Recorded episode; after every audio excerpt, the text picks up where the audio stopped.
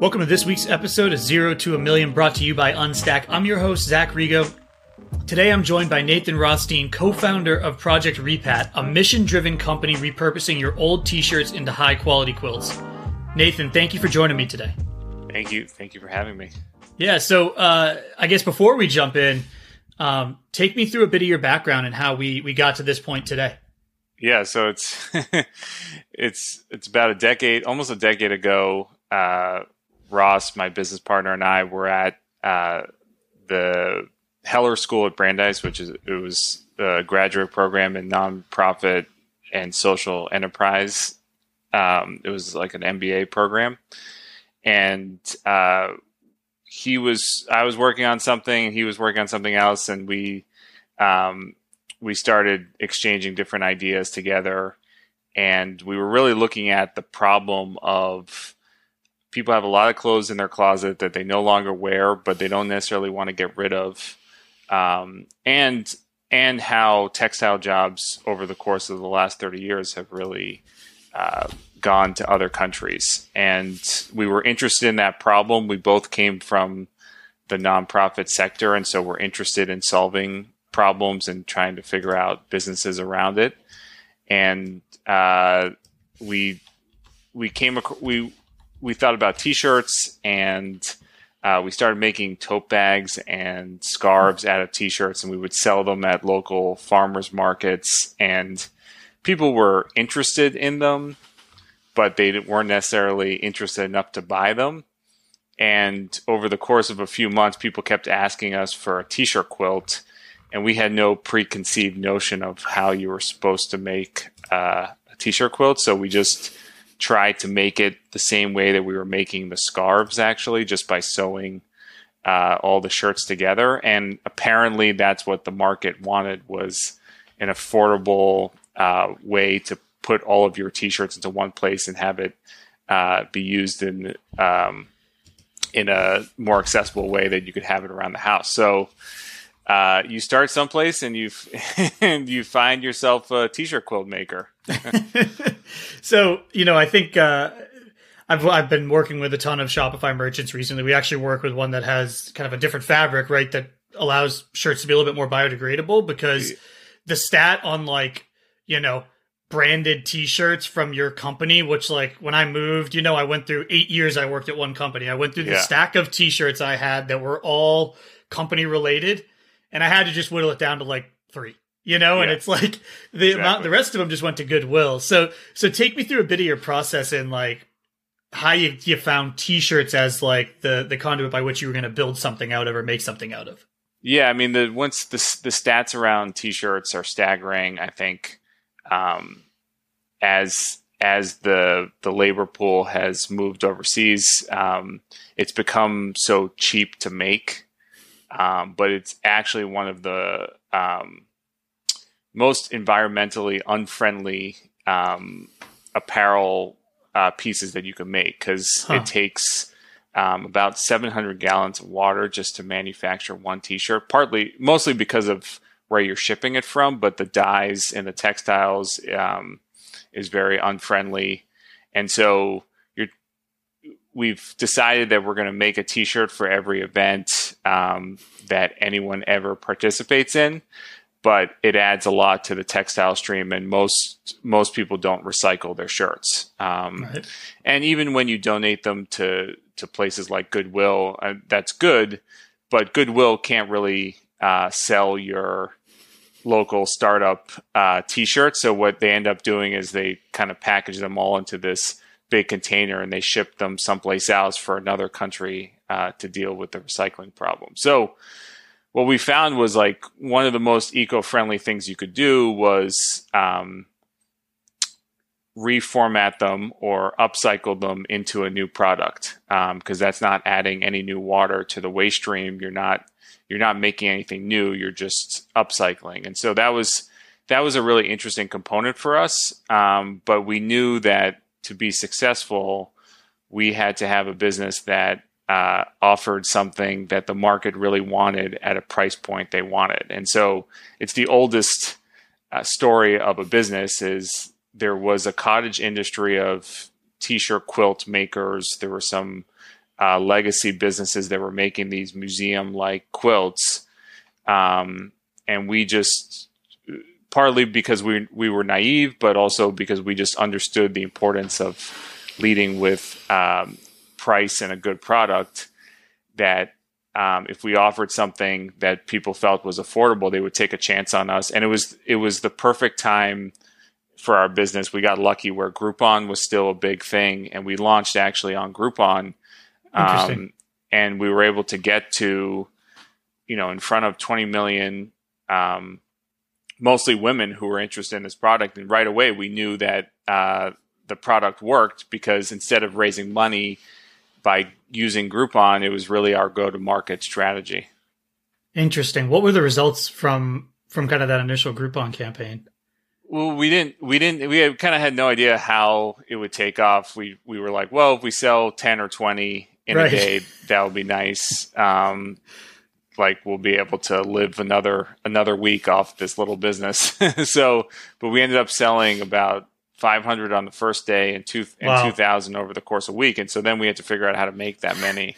Um, but we had this small little office in Boston that actually uh, Klaviyo work the Klaviyo founders worked out of as well, and we uh, we had to play we had to play basically Tetris just to walk out of the office every night because all the boxes of t-shirts would arrive and it was so small that uh, we just didn't know what to what to do with all the boxes. But um, we were scrappy and we figured it out and from there we we built a, a e-commerce business.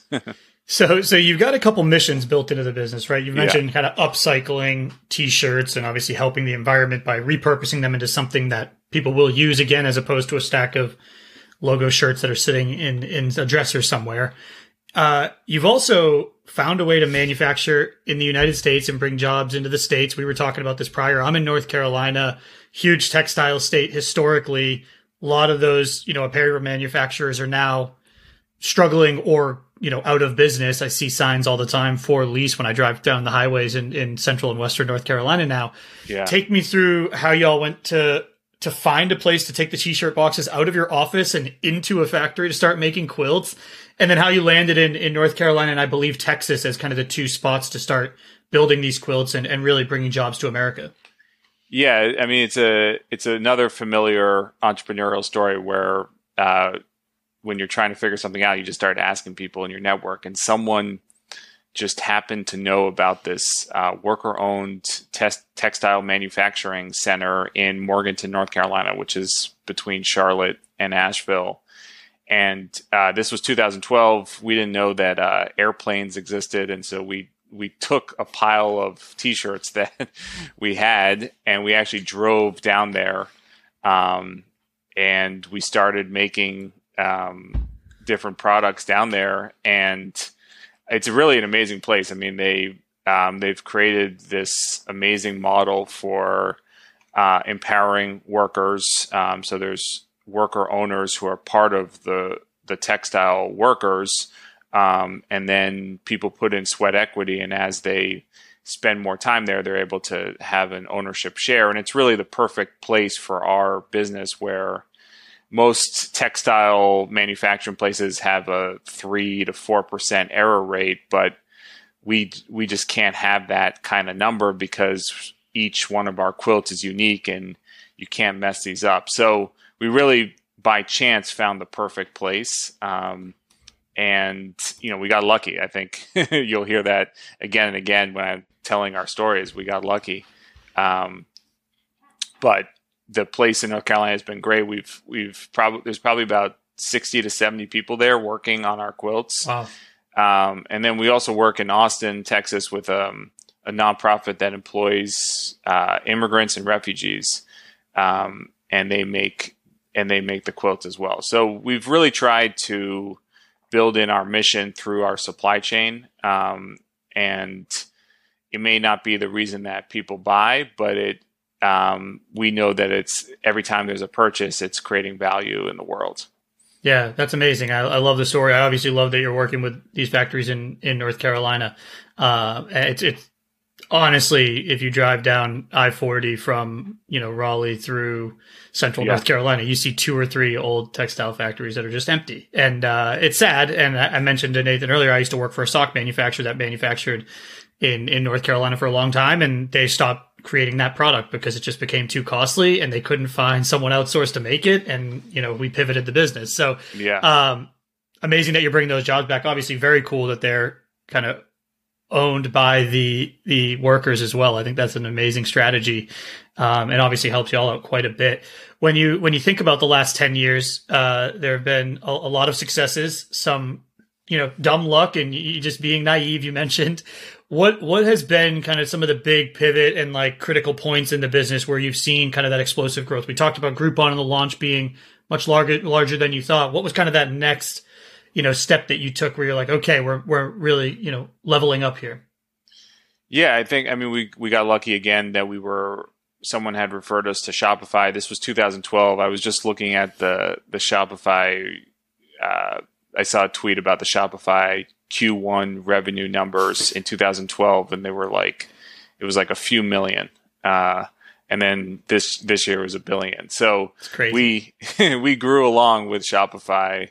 Um, we also grew along with Facebook mobile advertising. I think. When we started, uh, Facebook really had not developed its um, its lookalike audiences. Uh, the effectiveness of mobile advertising did not exist in the same way. So um, we saw we saw success in 2014, 15 around um, putting money behind um, on the news feed. And because we were a product that people were not necessarily searching for in Google that much, but we knew who our customers were because we saw all their shirts. So we knew if we started running ads towards uh, women with kids or uh, high school, recent high school grads, that they would see our product, they would click, put their email in, um, and then we could nurture them over time through Klaviyo. So um, we took kind of a a B2B approach to B2C marketing,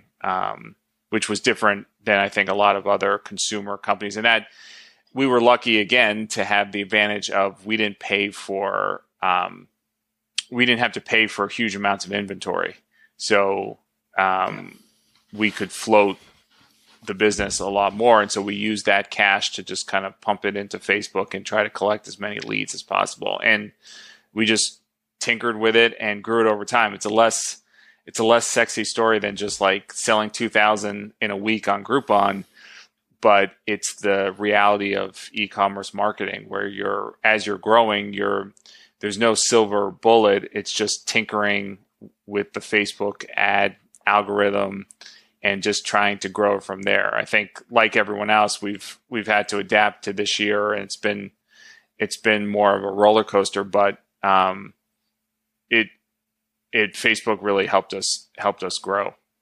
So when you think about Facebook, and we've heard this, you know, this a few times over the course of the last you know five or six episodes, tinkering, consistency, you know, keep investing because the algorithm is either today helping itself out when you were starting the algorithm didn't know anything. So it was yeah. you starting to play with the, you know, the targeting options.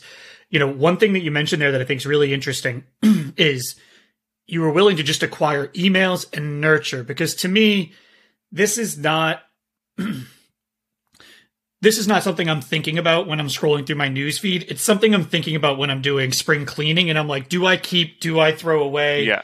Do I repurpose? Right. And I think that's got to be something that y'all either struggled with or, or had to learn about your customers is that this was almost like an events based purchase for somebody is that is that was there a, a, timeline that you saw between like just capture emails and nurture these folks so we're top of mind when they hit that moment yeah i mean we saw that you know we would we would collect an email in february and then someone would wait until the holidays um, to make the purchase um, so yeah, so it was it was important for us to nurture. I think we started to learn that people would actually buy quicker than we had thought, um, and we've we've used a um, an aggressive discount ladder to get um, to get people to buy. Just because, as you said, you could you could collect your shirts forever, and you know just wait for eternity to do this, and so we've we've offered kind of the Groupon model of okay, here's a chance to buy at a good discount. Just do this, and then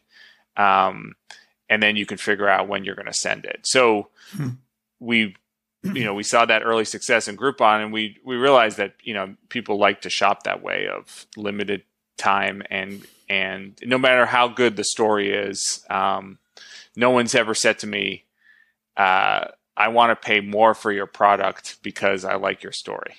Yeah. Um, so that's that's always been something that we've we figured out and we figured that out early enough to stay in business that the story alone was not going to drive uh, dr- drive the, the growth of the business, but it was really about nurturing those leads and focusing on lead capture.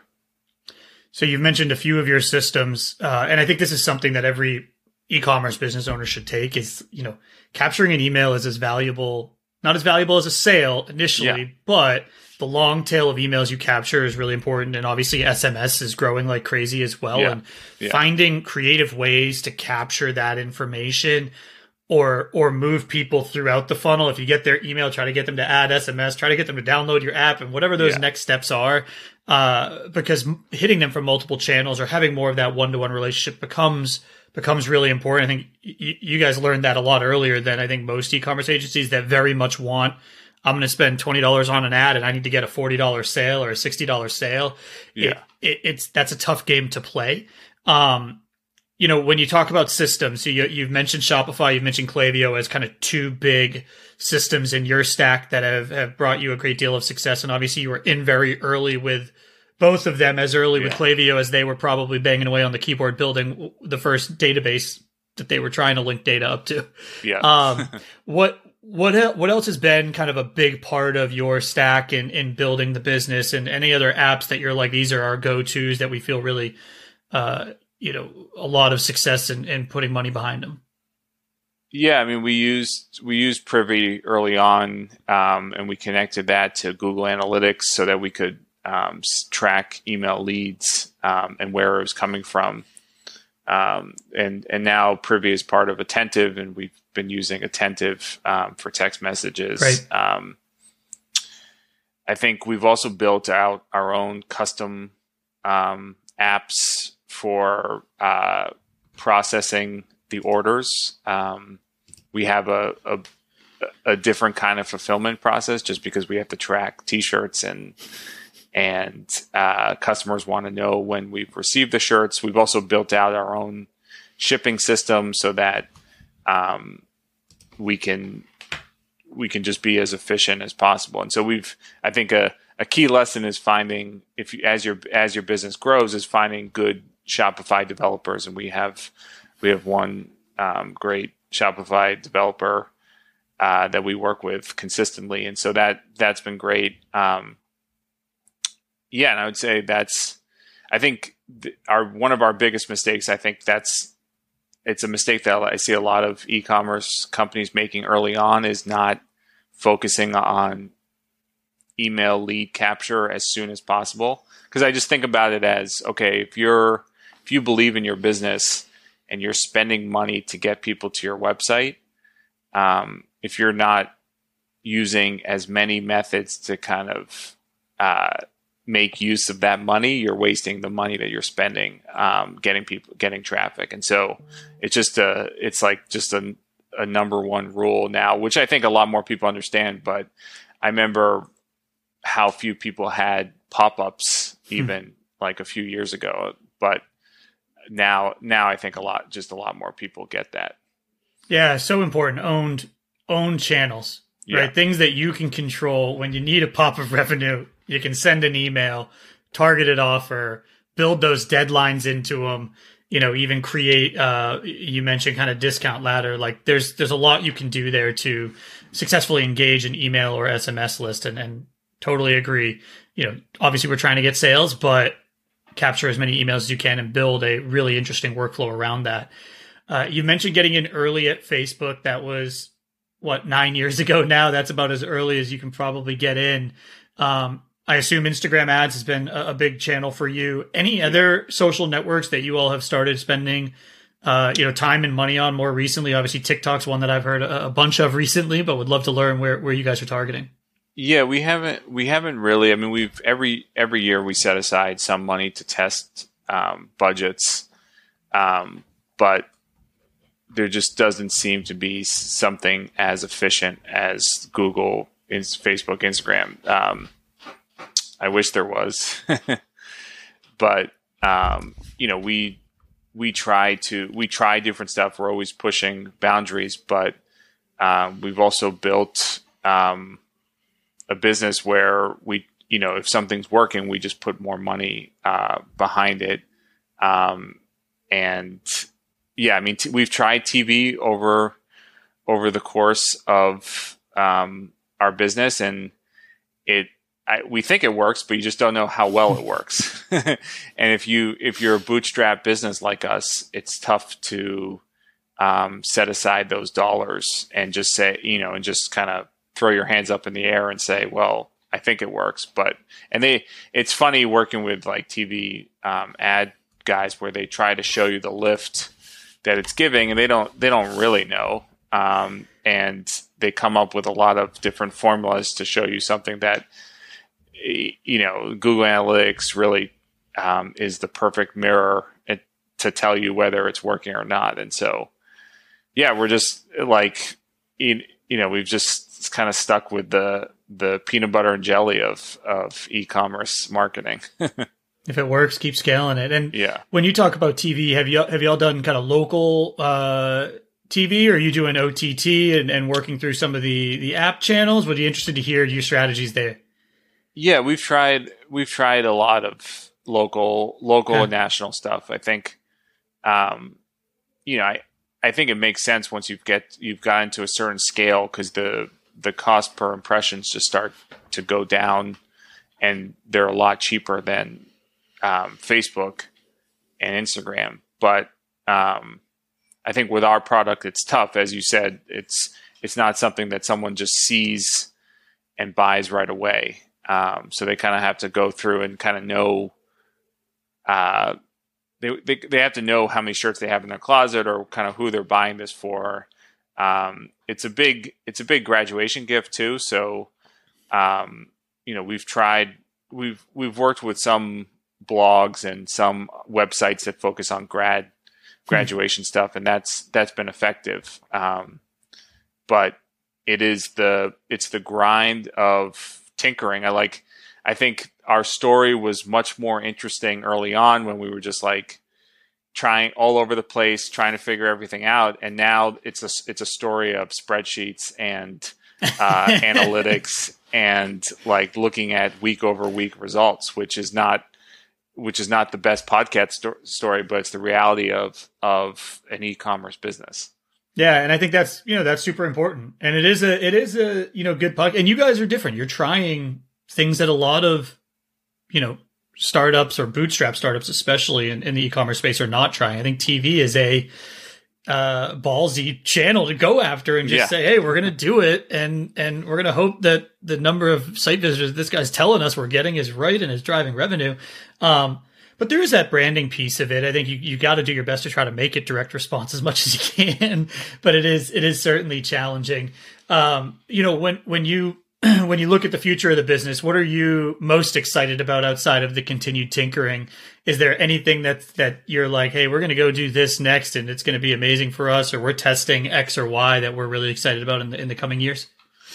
Yeah, I mean, I, I think for us, it's always uh, what's nice about it. Whenever it's like if you're if you're stuck in the spreadsheets and and the e-commerce marketing, just um, I always get invigorated by being down in North Carolina um, or in Texas and just yeah, seeing the the systems that we've built. I mean, and and talking to the people that we work with. It's I I mean I I forget because I I haven't I haven't traveled during the pandemic and I, I have two young kids at home and so I've I, you know I used to go to North Carolina four three to four times a year um, and I haven't been down there and I miss it and so but just seeing what our business has done to a local community um, and see how you know people are able to buy homes and people are able to send their kids to college and so it it does excite me to know that um, by selling a quilt, by sitting at my my home office in Cambridge, we're able to have this um, economic impact in people's lives. Yeah, that's that's amazing. Um, I certainly thank you for it. You know, being a North Carolina resident, I love to see those factories back up and running and, and continue to run. Um, Nathan, thank you so much for joining us today. Where can everyone find out more information about your business and, and obviously, uh, you know, order a quilt when the when the timing is right? Yeah, so projectrepat.com. I think also finding us on Instagram, Project Repat USA, uh, is a good place to just just to see many examples of uh, of the quilts that we're making. Yeah, they look awesome. There's obviously a variety of sizes, a variety of use cases. Yeah. I was digging into it. Um, so I, I, certainly appreciate coming on, Nathan. Everyone visit projectrepat.com and uh, and order a quilt. There's a lot of shirts sitting in your dresser closet right now. I assure you, you can make something great out of them that's totally usable. Uh, and thank you so much for joining us today.